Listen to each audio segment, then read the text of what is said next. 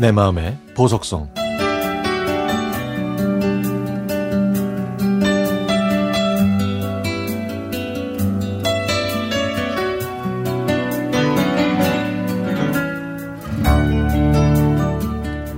중년의 나이가 돼서 친구들을 만나니까 이제는 머리가 좀 시원해진 친구들이 많아졌네요.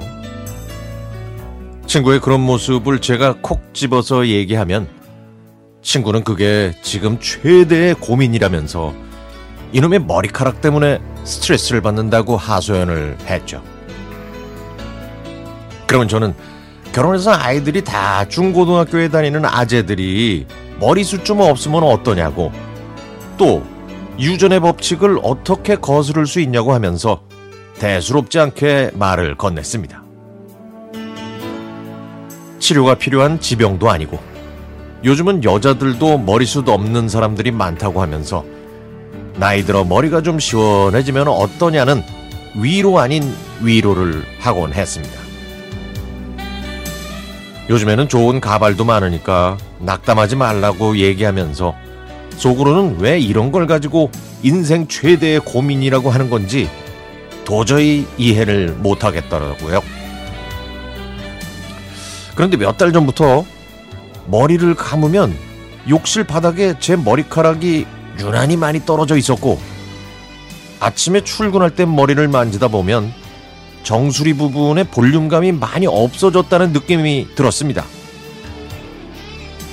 저희 집안에는 작은 아버지만 유일하게 머리숱이 없긴 하지만 여든을 바라보시는 아버지와 또 큰아버지께서도 머리카락이 풍성하기 때문에 저는 설마 설마 내가 작은 아버지를 닮았겠어 하면서 대수롭지 않게 여겼죠.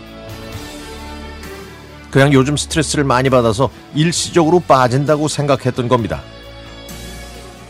그런데 어느 날 아내가 새치를 뽑아준다고 해서 소파에 앉았더니 충격적인 말을 하더라고요. 여보, 야, 이거 당신 머리숱이 많이 줄었네. 아유, 이쪽은 휑해. 화들짝 놀란 제가 거울을 가져와서 이리저리 비춰보니까 정말로 정수리 쪽 두피가 선명하게 보이더라고요. 아내는 제가 이젠 영감님이 다 됐다면서 웃었지만 저는요 가슴이 쿵 내려앉더라고요. 며칠 동안 거울 앞에서 깊은 한숨을 쉬었고 시간이 날 때마다 모발에 좋은 건강식품도 찾아봤죠. 또 탈모에 좋은 샴푸도 알아보고 두피를 건강하게 한다는 마사지법도 실천해 봤지만 한 번 빠지기 시작한 제 검은 분신들은 걷잡을 수 없을 정도로 빠졌고 저는 그게 실제로 느껴지기도 했습니다. 아내는 제가 머리카락 때문에 걱정하는 게 안쓰러워 보였는지 괜찮다고 위로해 주면서 멋진 모자를 하나 사주겠다고 하더라고요. 제가 머리 숱이 없어서 고민하는 친구들한테 그렇게 말했던 것처럼요. 그러면서 아내는 뭐 그런 걸 가지고 고민하냐고 대수롭지 않게 말했지만 정작 저는 절대 괜찮지 않았습니다.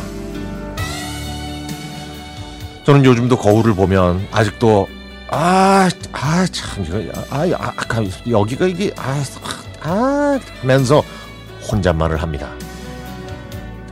이렇게 된 이상, 현재 제 모습에 적응하는 수밖에 없는데요. 아마 오랫동안 거울 속에 비친 제 모습을 보면 마음이 편할 것 같지는 않습니다.